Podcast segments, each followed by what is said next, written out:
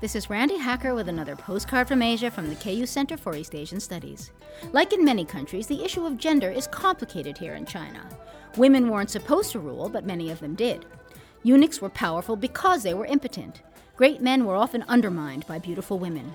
Modern technology has given a new twist to the gender issues. This chapter starts with a dancer named Jin Xing, who will be performing, by the way, at the Lied Center on February 23rd. Jin Xing is praised for the precision of her style, which she attributes to the many years she spent in the People's Liberation Army, back when she was a man. Jin Xing is the first official transgendered Chinese citizen. Even a, in a country known for firsts, this is amazing. Boy oh boy, or rather, boy oh girl. From the KU Center for East Asian Studies, this is Randi Hacker. Wish you were here.